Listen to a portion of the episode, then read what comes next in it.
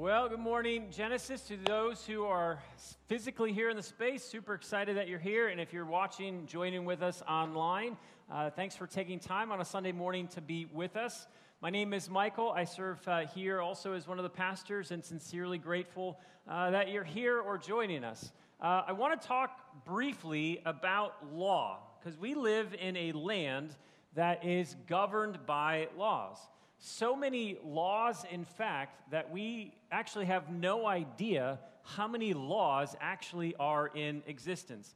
This was in 2008. A House committee asked the Congressional uh, Research Service to calculate the number of laws, state and federal, actually in our country. Five years went by, and the Congressional Research Service went back to the House and said, We do not have the resources or the manpower to answer the question that you have put before us.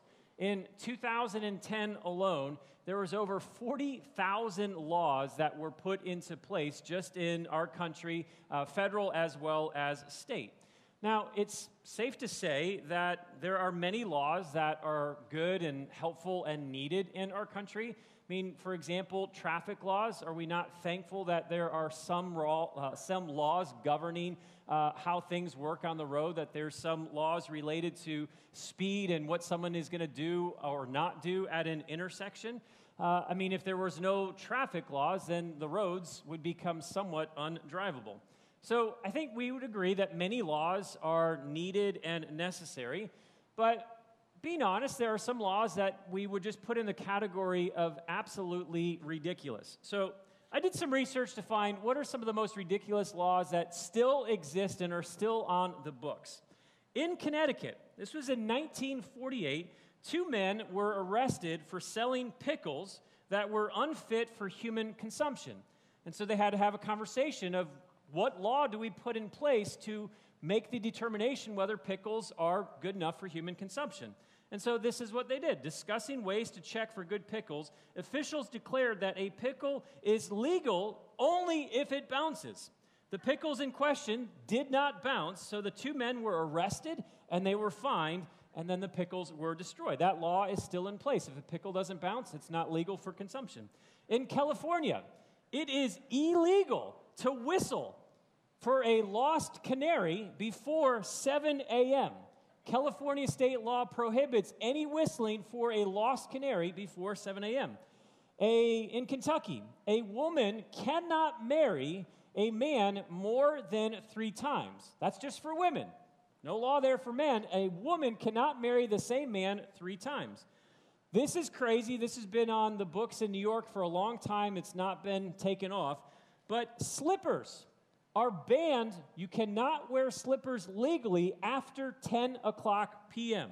It's an old law on the books that hasn't been removed, but slippers are not legally allowed to be worn in the state of New York after 10 p.m. In Vermont, it is illegal still to this day for women to wear fake teeth without their husband's approval. It's mandatory for women to get written permission from their husbands if they want to opt to have false teeth. Indiana, it is illegal to catch fish with your bare hands. And in the state of Massachusetts, I did not know this, but singing or playing the national anthem, only part of the national anthem, uh, or remixing the national anthem, uh, is a illegal and punishable by jail and fine. So you'll go to a, a sporting event if they only play half of the national anthem, or if they somehow remix the national anthem, that is illegal and punishable by jail time as well as a fine. Now, it's easy to laugh at some of these very weird and somewhat abstract laws in place, but when talking about laws, one thing becomes crystal clear. We do not like being told what to do. Whether it's our government, whether it's a parent or a spouse or a boss or a friend, we, generally speaking, do not like other people telling us what to do. Laws, even if they are for our own good, often just rub us the wrong way. Now, be honest here for a moment. When is the last time that someone told you to do something in your life and your first response was, thank you so much for stepping into my life and telling me how I should be living my life. I'm guessing that is that first response is probably not in our repertoire of responses. Now, why am I talking about laws? Well, today we are continuing our journey through the story of Exodus that we began all the way back in February of 2019. Now, if you were not here when we began this journey uh, about a year and a half ago, or you're honestly not very familiar with the story of Exodus, I would say it's probably one of the most powerful and encouraging stories in all of Scripture because it's the story of God's people who were being held in brutal bondage and slavery to the nation of Egypt for over 400 plus years.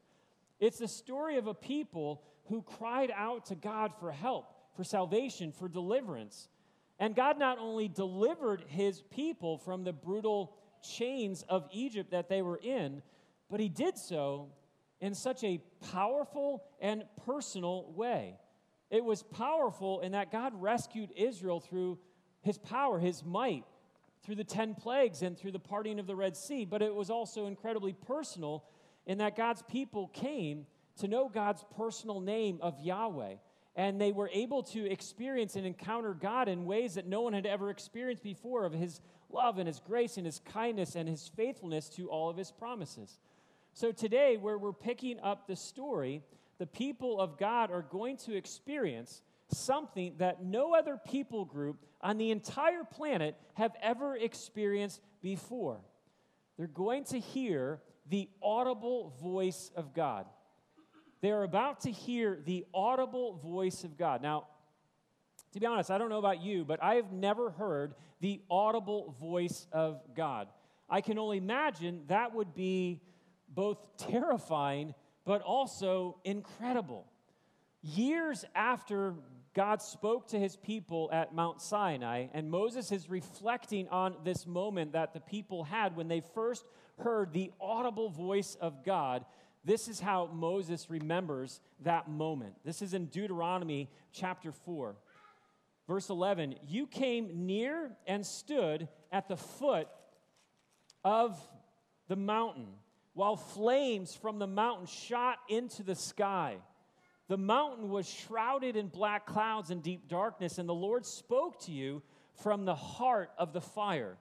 You heard the sound of his words, but didn't see his form.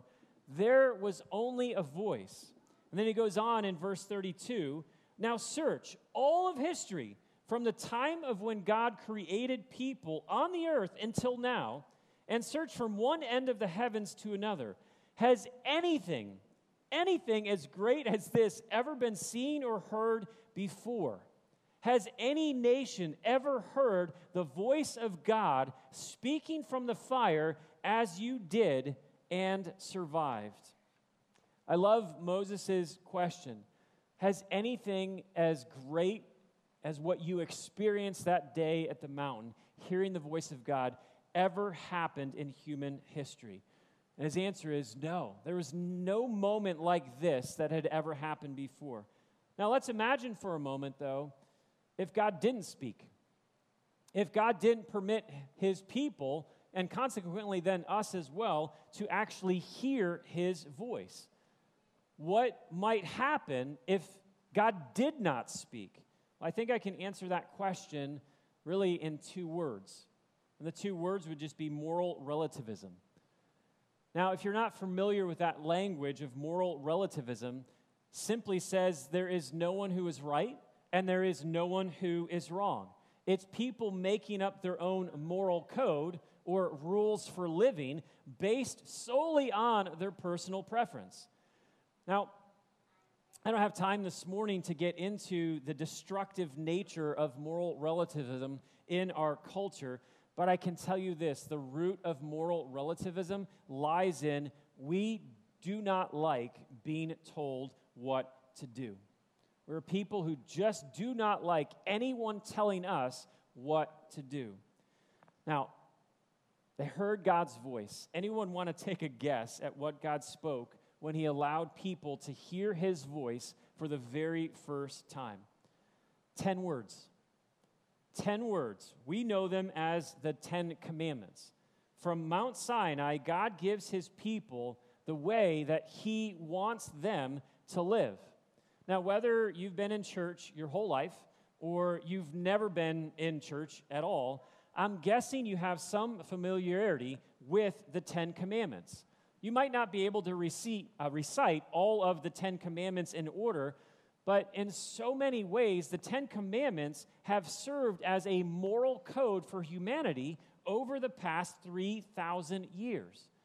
But as we embark on this journey together of walking through the Ten Commandments together, I think there needs to be a shift in how we actually think about God's law or God's commandments. I mean, have you ever thought to yourself, or maybe someone has actually told you, gosh, Christianity, it is just a bunch of rules and regulations. It's just a really long list of do this and don't do that. Well, when we think that way, or when people say those things to us, the thought behind that statement is that either God is this impersonal God, or maybe God is just this cosmic tyrant who ultimately does not have what's best in mind for me. Now, let me ask you this question. If I made a Davis law, a Davis commandment in my house, where I told my three kids, at no point are you to ever be a passenger in a vehicle of someone who has been drinking. Would you view me as an impersonal or a tyrannical dad that ultimately does not care at all about his children? Would you accuse me of being that father who just makes these arbitrary rules in his house and regulations because you're just some kind of control freak of a father? Or wouldn't you be thinking to yourself, gosh, that command, that law reflects the heart of a father who cares deeply about the safety and the protection of his three kids? So, the first thing that we need to see the first thing that we need to know and understand when we're talking about God's laws, when we're talking about God's commandments, is this His laws reflect His heart, and His commands reflect His character. His laws reflect His heart for us, and His commandments reflect His character. If our starting point with God's laws and commandments, namely the 10 that we were given, is that this is nothing more than just a, a list of do this and don't do that intended to just restrict my personal freedom, then we're going to miss completely seeing the heart of God for us and miss completely seeing the character of God.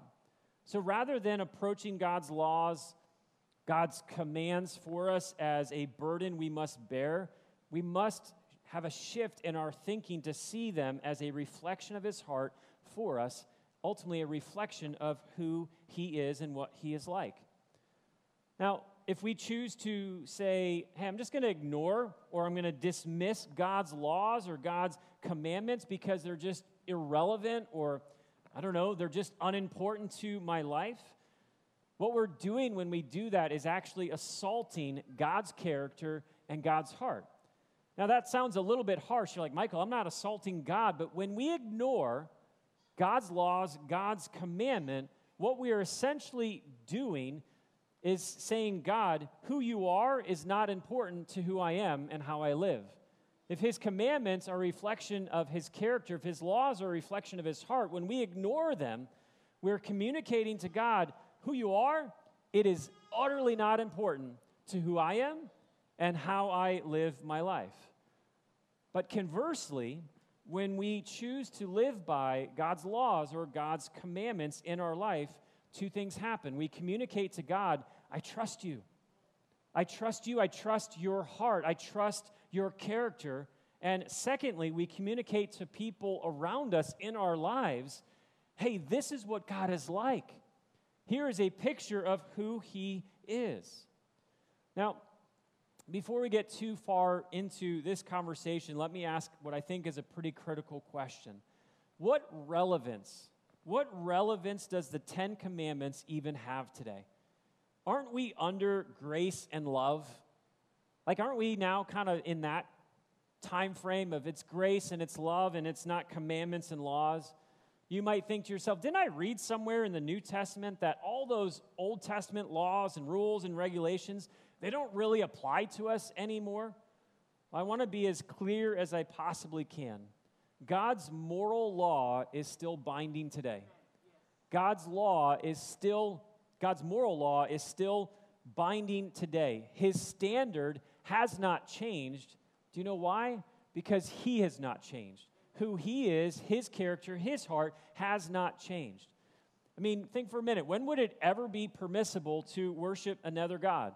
Or to misuse God's name? Or when would it ever be permissible to lie or to murder or to steal or to dishonor your parents or to commit adultery? When would it ever be permissible to do any of those things? Now, I'm going to guess that most people would agree. Christian or not Christian, I'm going to guess that most people would agree that the Ten Commandments, by and large, are a good thing. But what I've heard so many times is this but, Michael, I'm kind of more of that New Testament Christian, and the Old Testament with all the rules, regulations, commands, and, and laws, man, they just don't apply to me in the 21st century anymore. Well, to say that or to think that would be to miss altogether God's purposes in actually giving us His laws, His way that He wants us to live, His commandments. So, at any point, if you have struggled with, gosh, what relationship do I actually have with God's laws or God's commandments? I wanted to encourage you that you're not actually the first person to struggle with such a question of how do I relate with Old Testament law and commandments. The Apostle Paul in the New Testament actually addressed this very subject because people were now making the decision hey, I want to follow Jesus. What's the point of paying attention to the Old Testament anymore and all the rules and regulations and, and laws and commandments. And so, this is what Paul says in Romans chapter 3. Well, then, if we emphasize faith, does this mean that we can forget about the law? And he answers his own question by simply saying, Of course not. Of course not. We can't just say, Well, I just have faith and ignore completely God's laws, God's commandments. Or listen to what Jesus said about the law in Matthew 5. Don't misunderstand why I have come. I did not come to abolish the law of Moses, the writings of the prophets. No, I came to accomplish their purpose. So, according to Jesus, the law or the commandments actually have a purpose. So, what is the purpose of law? What is the purpose of the commandments? Well, give it to you in, in two ways. The law's purpose is twofold show God's people how to live in a way that would reflect who God is. That's purpose number one.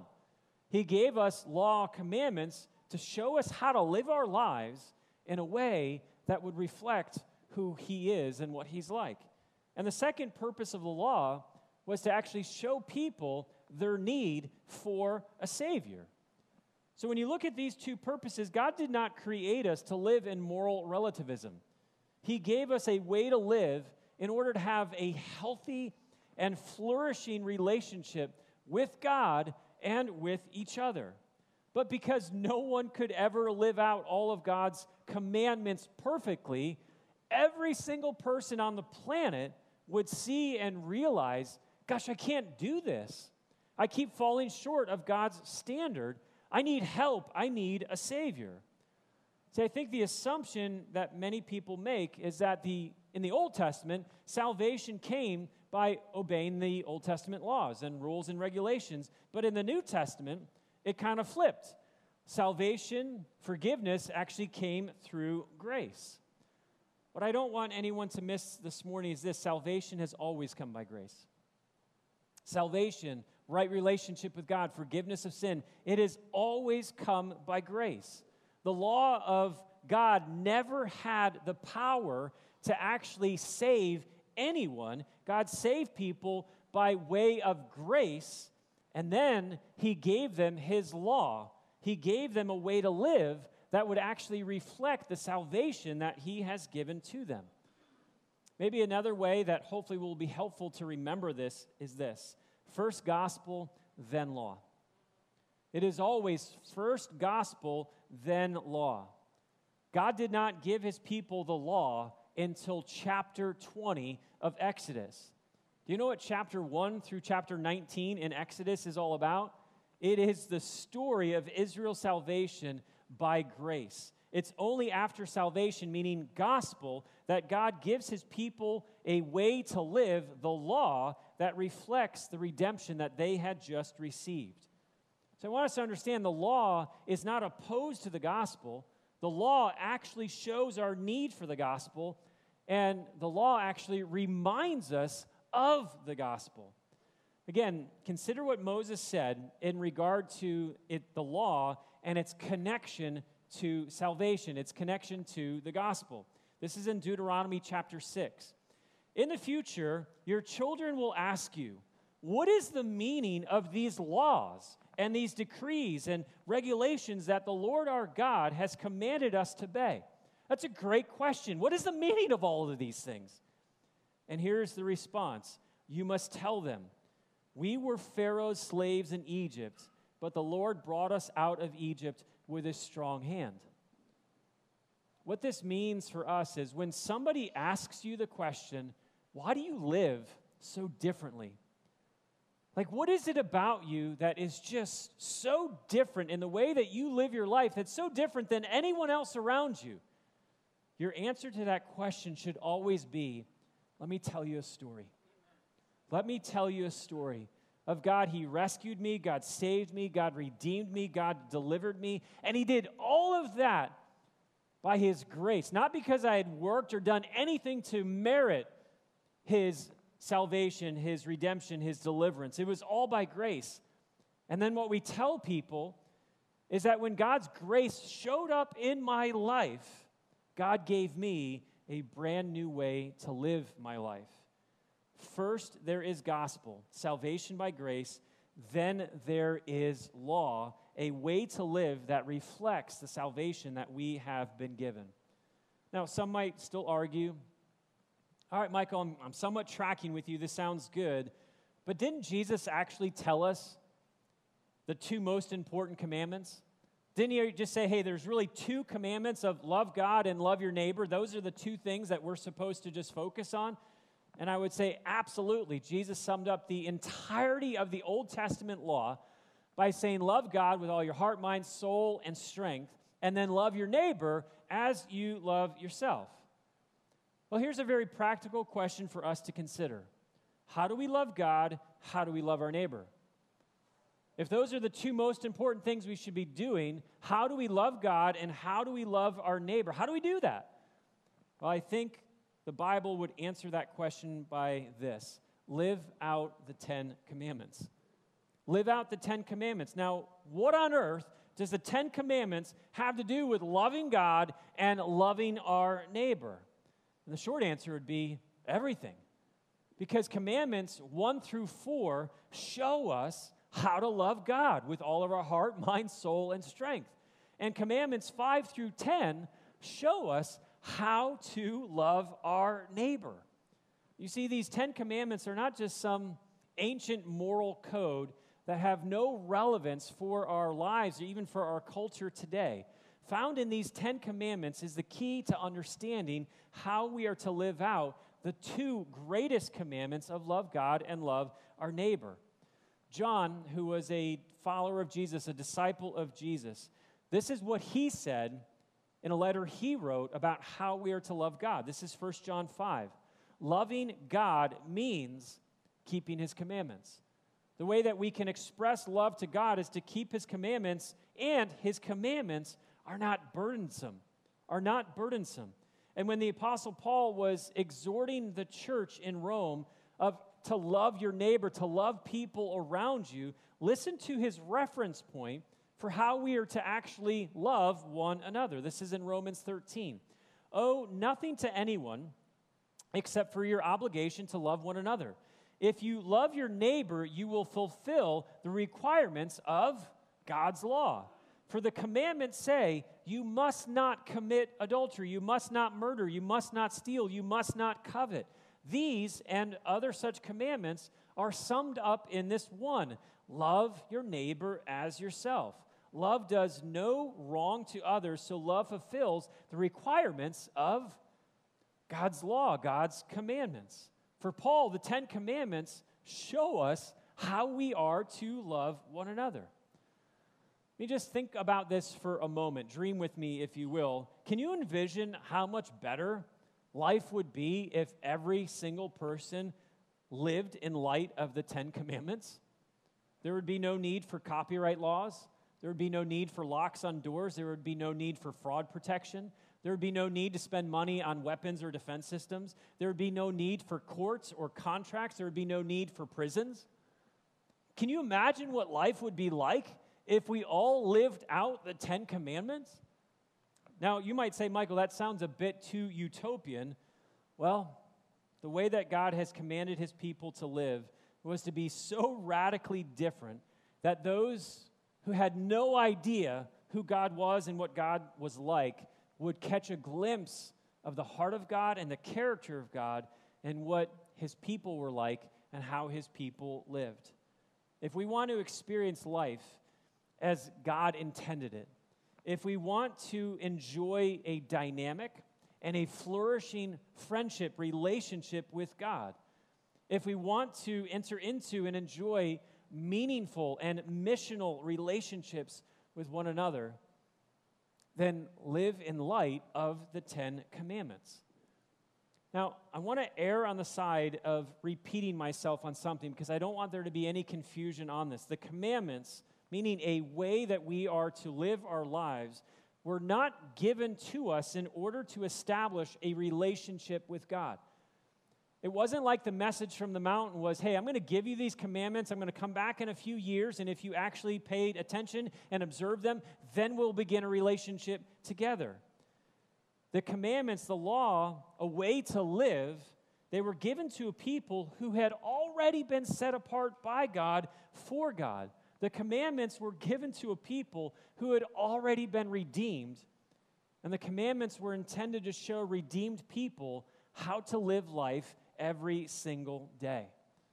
Now, next Sunday, we're going to begin by looking at the first commandment that was given to us.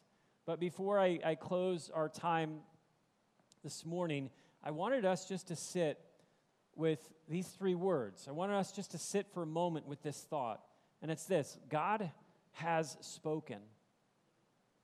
God has spoken which means many things, but two things that it certainly means is this God is personal.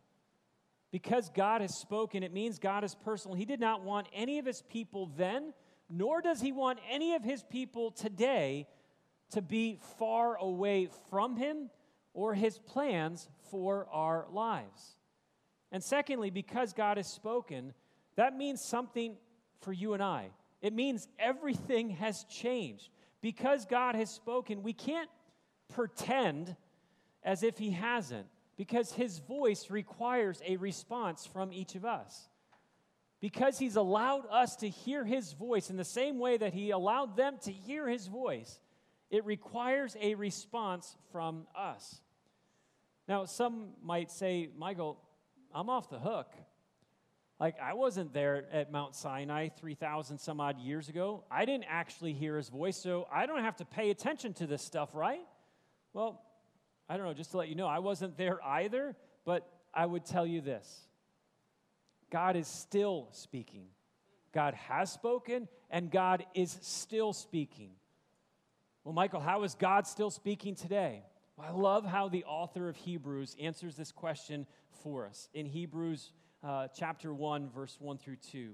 Long ago, God spoke many times and in many ways to our ancestors through the prophets. And now, in these final days, in these final days, He's spoken to us through His Son. God has spoken, God is still speaking to, through, uh, to us through His Son. So maybe the obvious question becomes if if, the, if Jesus is speaking, Jesus being the Son of God, what is he saying? What is he saying to you? What is he saying to me? What is he saying to all of us? I could sum up what Jesus is saying to all of us in three words. And it's an invitation found in Matthew 4. It's the first words that his followers heard is come follow me. You see, the same Jesus that invited people 2,000 years ago to follow him in relationship with him is the same Jesus who's still inviting every single one of us to come follow him. How is that possible? Jesus was 2,000 years ago. Well, it's possible because Jesus is still alive today. Jesus is not dead, Jesus is very much alive. Jesus lived a sinless life, which just means he obeyed perfectly all of God's commandments. And then Jesus died in our place to pay the penalty for you and I and all the people back then breaking all of the commandments that God had given us. But then something amazing happened on the third day. Jesus conquered death. And the invitation was anyone who looks to a Jesus who is very much alive through faith will receive life everlasting. Remember, it is first gospel, salvation by grace, then law, a new way for us to live our lives in a way that reflects who God is. Jesus has invited each of us Come, follow me. We're going to take a few minutes. We're going to take five minutes, actually. There's two questions that I wanted us to really reflect on this morning. Our worship team is just going to be playing some music quietly behind us, and then they'll lead us in a time of worship as we close. But the two questions that I wanted us to reflect on this morning is this Is there an area in your life where you're not following Jesus? Because Jesus didn't say, Come follow me with this part of your life or with this part of your life. Is there an area in your life you're like, Jesus, I'll give you some time on Sunday. I'll even give you some time throughout the week to do some other good things. But is there an area of your life where you're not following Jesus? Is there an area maybe in your marriage or your relationships or your parenting or your finances? Is there an area where maybe how you spend your time that you're not following Him? Sit with that question. Because if the answer comes back, yes, there is an area of your life that you've not yet followed him, then let the, these five minutes simply be Jesus. Thanks for speaking to me, and where I'm not following you, I repent of that, and I choose to follow you here. And the second question I want to invite you to, to reflect on is if you haven't said yes to following Jesus, what's holding you back? Because God has spoken, and He's still speaking. And He's inviting all of us, no matter who you are, no matter where you are, no matter what you've done, no matter what you've had done. Jesus is inviting you to hear His words come, follow me. If you've not said yes to that invitation, what is holding you back? Identify that in these next few minutes. And then I invite you to respond to the invitation from Jesus to you. Jesus, in this moment, in this time, in this space, in this place, whether you're here or watching online, I want to make the decision to follow you and to trust you for forgiveness and for my life eternal. God, I pray that you would speak to us in these few moments that we have together. Allow us to hear from you what we need to hear so that we might respond to you. I pray that, Jesus, your name.